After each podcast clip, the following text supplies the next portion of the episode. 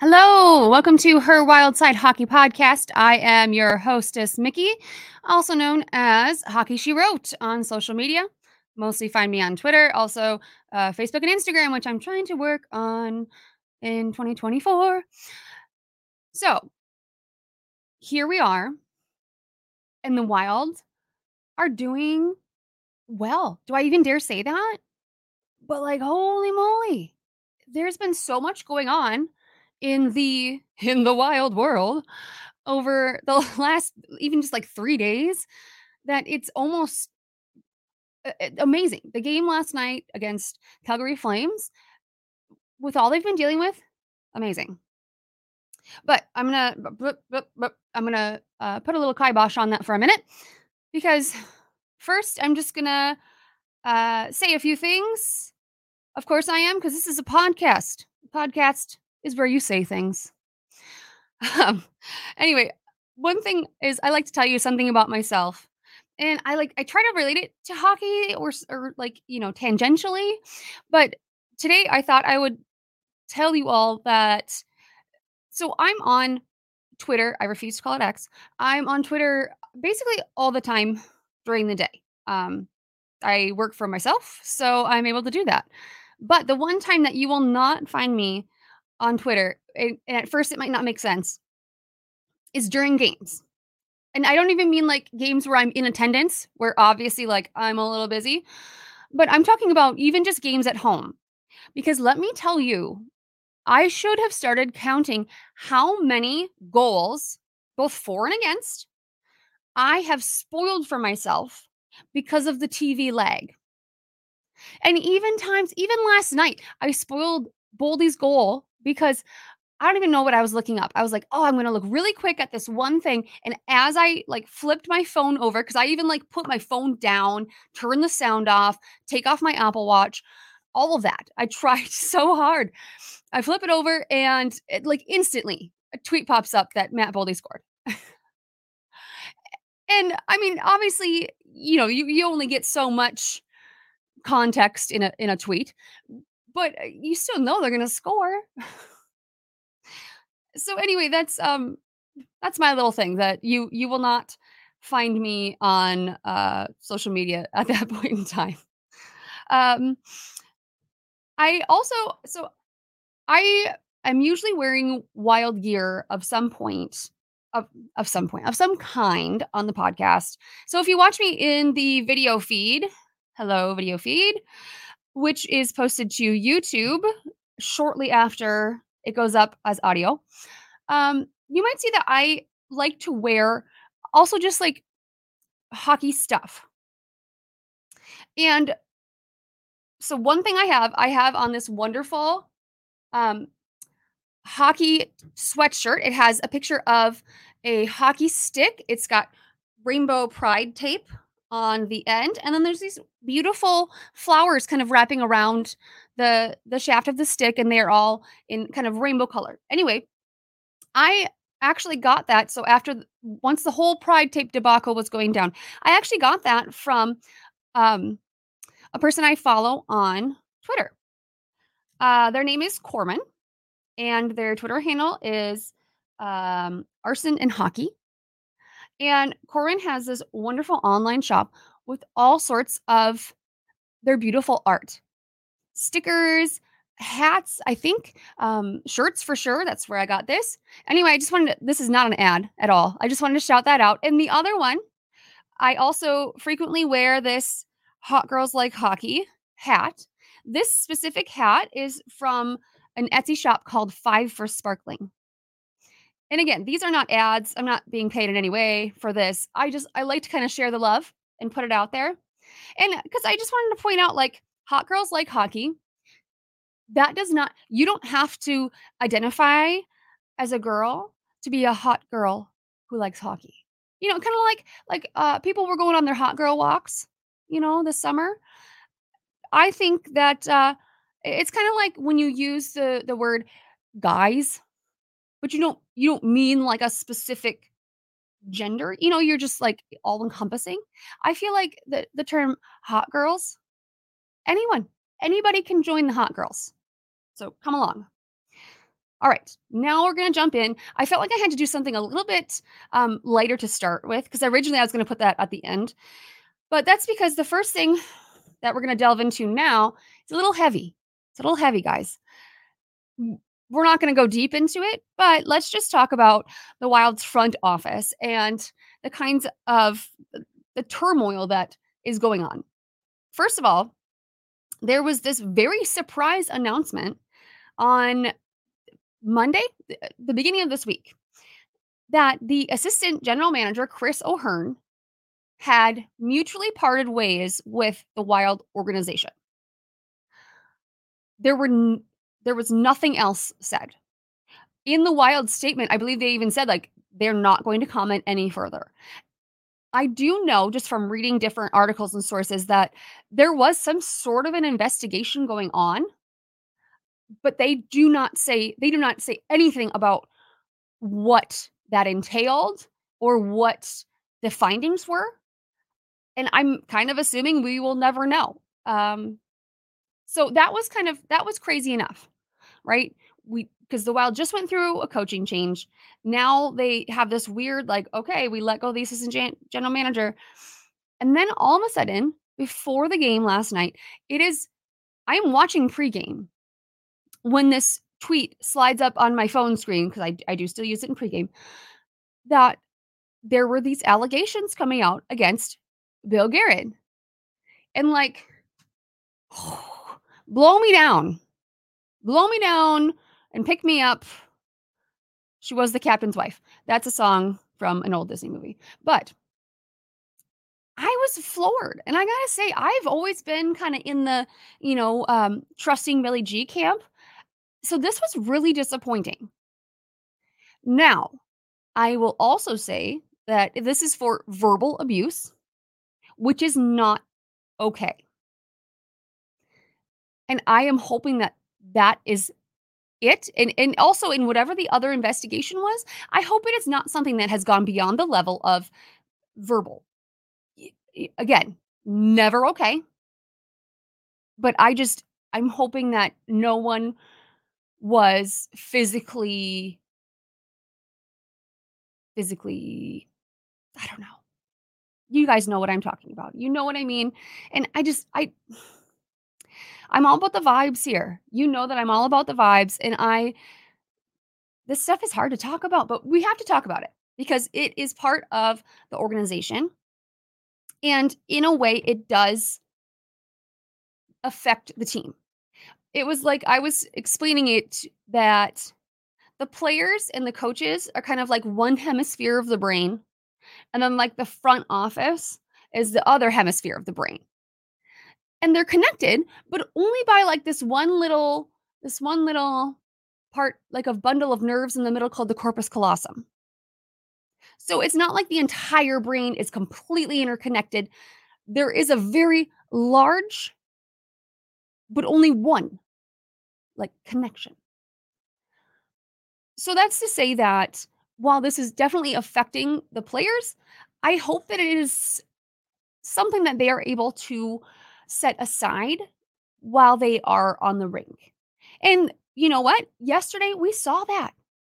And that might be something that helps kind of galvanize this team and really push them forward to win, because the front office in turmoil, and it's already a small front office. There are not that many employees compared to other NHL teams. And then the coaching change just, 2 weeks ago now, plus all these injuries. I mean, this is hopefully going to just really pull the team together. So the blue line injuries, we all know Jonas Brodin is on long-term injured reserve. I always have to stop and think exactly what that stands for. Long-term injured reserve. So he will be out for a while. And we saw him, he had a cast on at the Foundations Gala, the Wild Foundations Gala. So it's obviously something broken. But then all of a sudden, we find out that Jared Spurgeon is also going to be out. Now, we still had some good players on the blue line, but that's two huge blows. And I went into last night's game just kind of wondering what it would look like. Now, we knew that Jake Middleton and Brock Faber were going to skate together again because they did that on, I'm trying to think what day. Oh, we had the big break. So it was like Sunday. Was it Sunday? But they worked well together on that game. That was good. Then we have the second pairing, which is a veteran pairing, which that part gave me some hope, is Alex Goligoski and Zach Bogosian. And Bogo was playing like a beast on the last game. So again, okay. And then the last pairing is Dakota Mermis and John Merrill.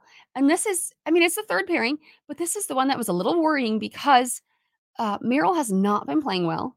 And Mermis is great, but you know, he's one of those bubble guys. So can he play in the NHL? Yeah, absolutely. But he's not necessarily going to be the best guy out there every night. Does that make sense? I really like Mermis. Anyway, Brock Faber, we also saw him last night as the quarterback of the first power play. And he had done that previously. But again, it was something that nobody knew. So, you know, would they put Goose up there? Because Goligoski also does QB power plays. But it was Faber. So, came into this, injuries, weird front office, breaking news as the game is starting. But the Wild managed to, the first period, they came in, and it was all Minnesota Wild to start with. Like, just everywhere. They were everywhere. They were doing exactly what they needed to do. Partway through the first period, the Flames did kind of get their legs under them, and it started to kind of shift, so it was a little more even. But seeing them have that great start at home is so, so fun to see. Now, we had a Matt Boldy goal in the first period, and he now has 7 goals in 8 games.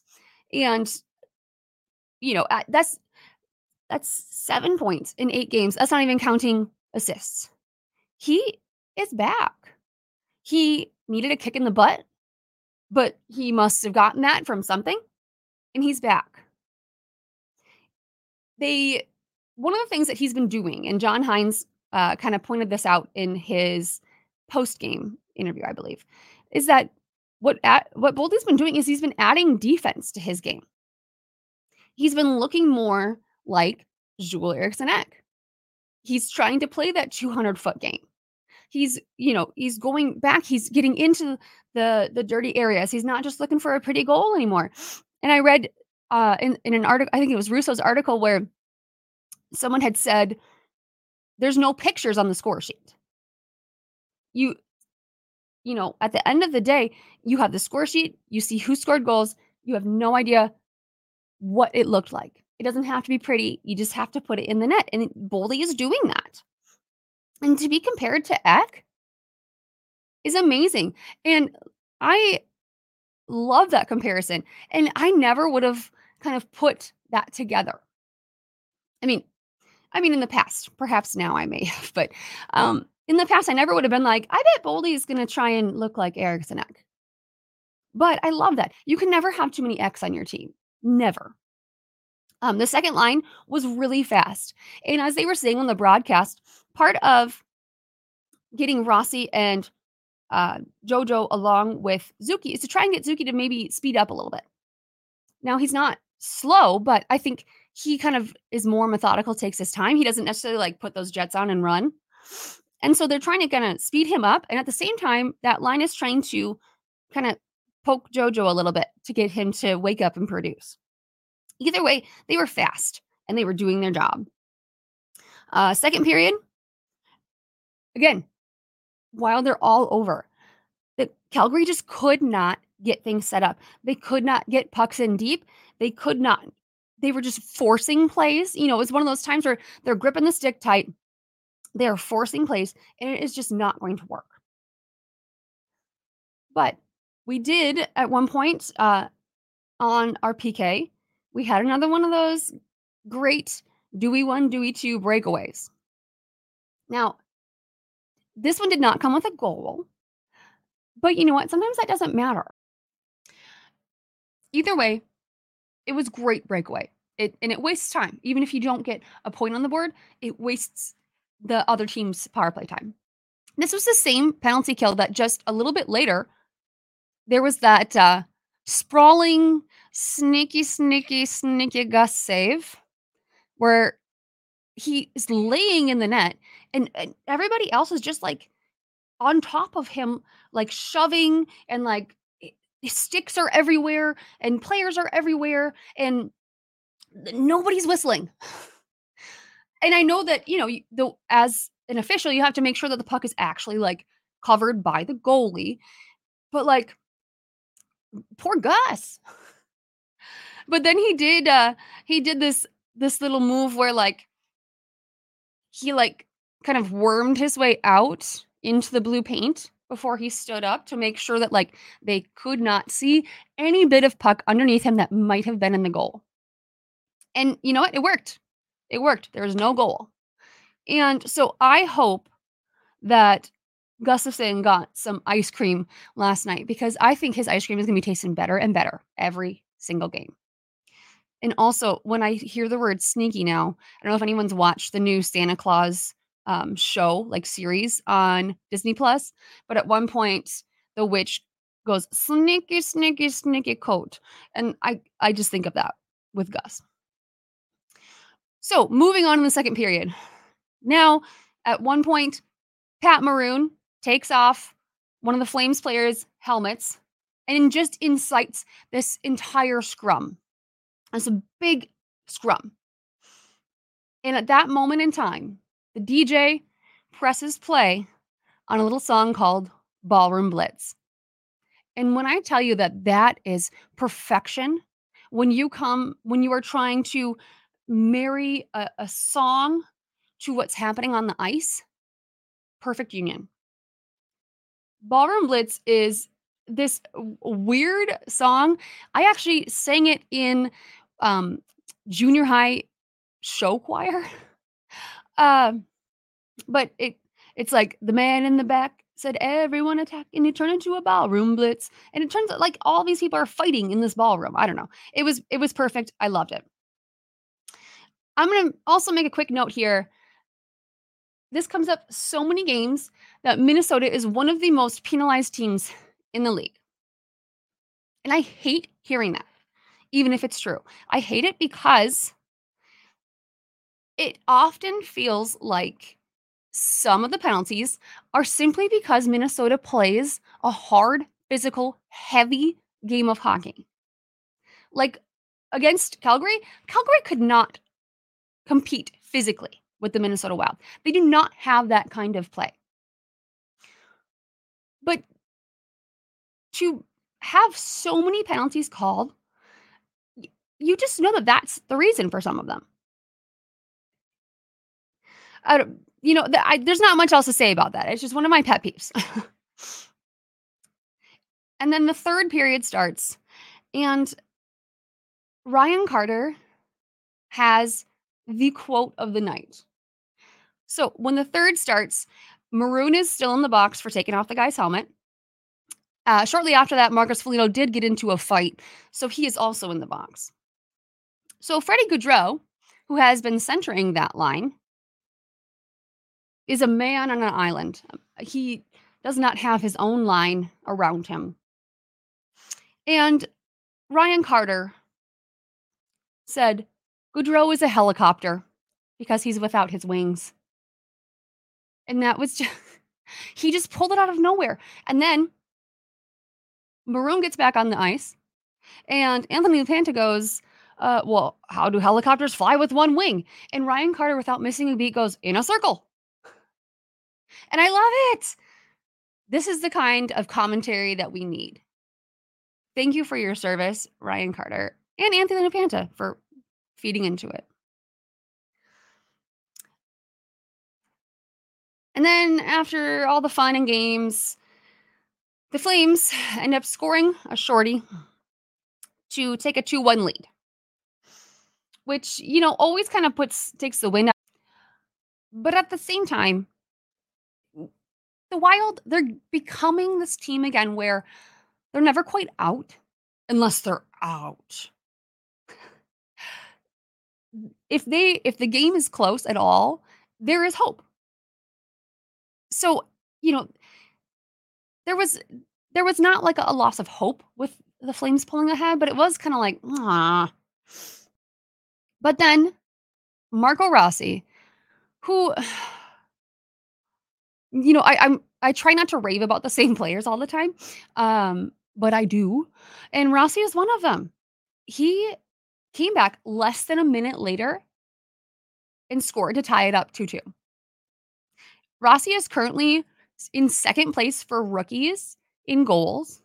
He is only 2 goals behind Connor Bedard. Connor Bedard has 12 goals. Marco Rossi has 10. And Rossi is also the second fastest Wild rookie to reach a double-digit goal count. Everyone last year, if you are someone that last year you even dared to utter the word bust alongside Marco Rossi's name, I hope that you have repented. And on that note, I have seen people trying to call Kirill Kaprizov a bust, and I don't think you know what that word means. When I speechless. Speechless is the only thing when I read that. Flames on the side of my face. Flames. Kaprizov is not a bust. So moving on. I'm really silly this podcast. I'm sorry. I love it. I'm sorry. Overtime. We go into overtime. Brock Faber somehow manages a 2-minute and 10-second shift during overtime. It's only a 5-minute overtime. He was half of it. He was on the ice for half of it. And oh man. And you know, he was so mad when he got back to the bench. I don't know if he was mad because he was tired, if he had missed something, I don't know. He was like slamming his stick, and it was a Brock Faber that we have not seen. Move to shootout. I hate shootouts. I don't think it's fair to put the entire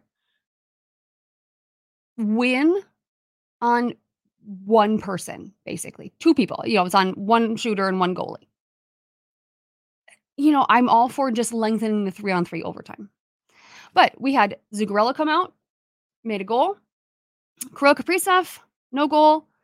Freddy Gaudreau, he actually made what would have been a highlight reel goal.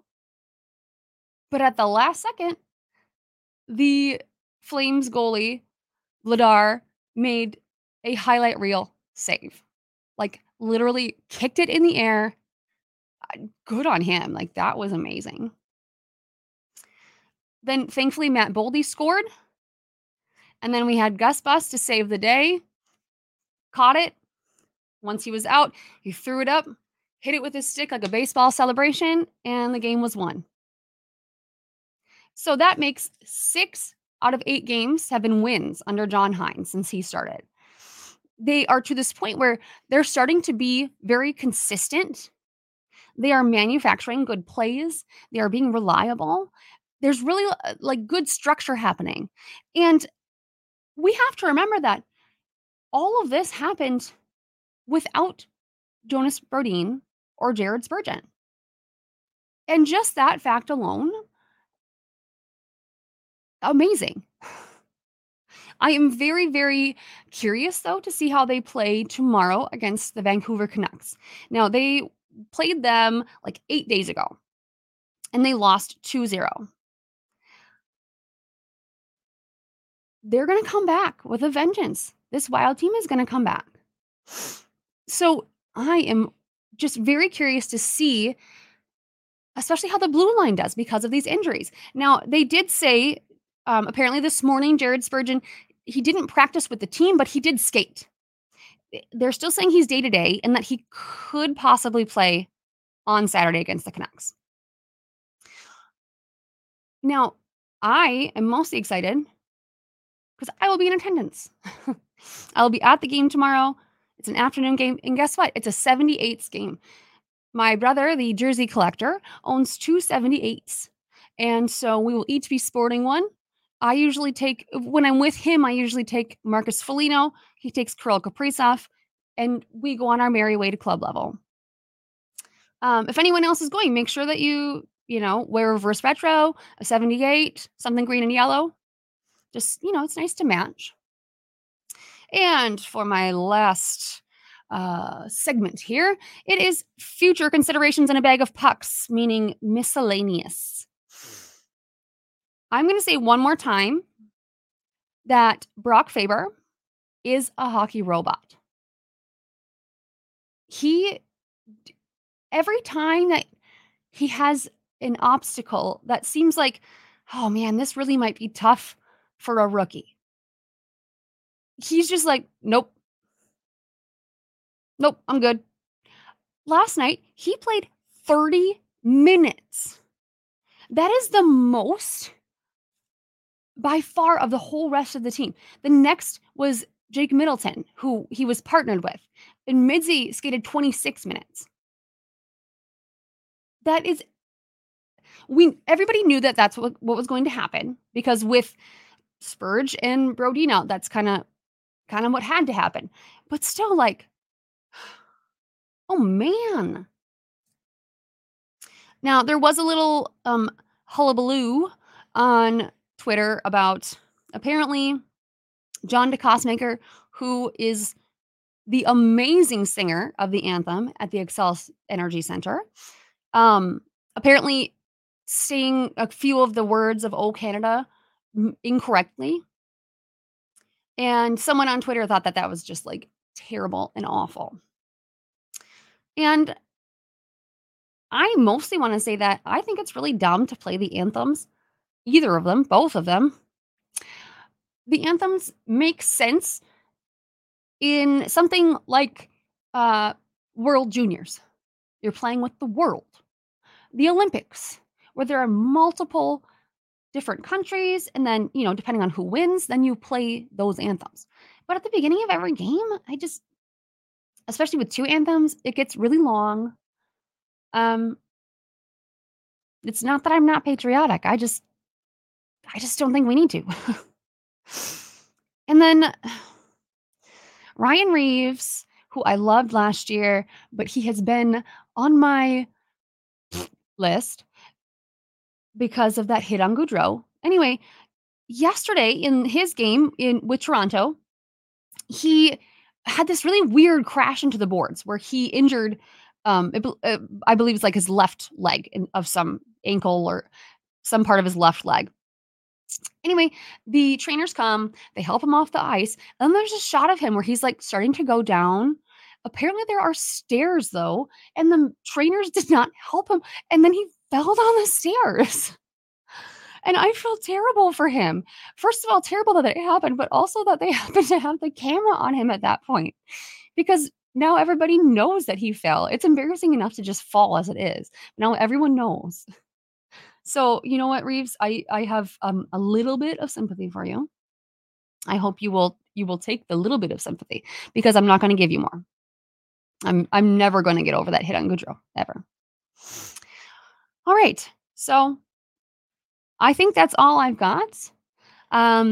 You are all beauties. You are all hot girls. Let's keep the vibes immaculate, and let's keep rooting on the Wild to all their wins. I'll see you next time.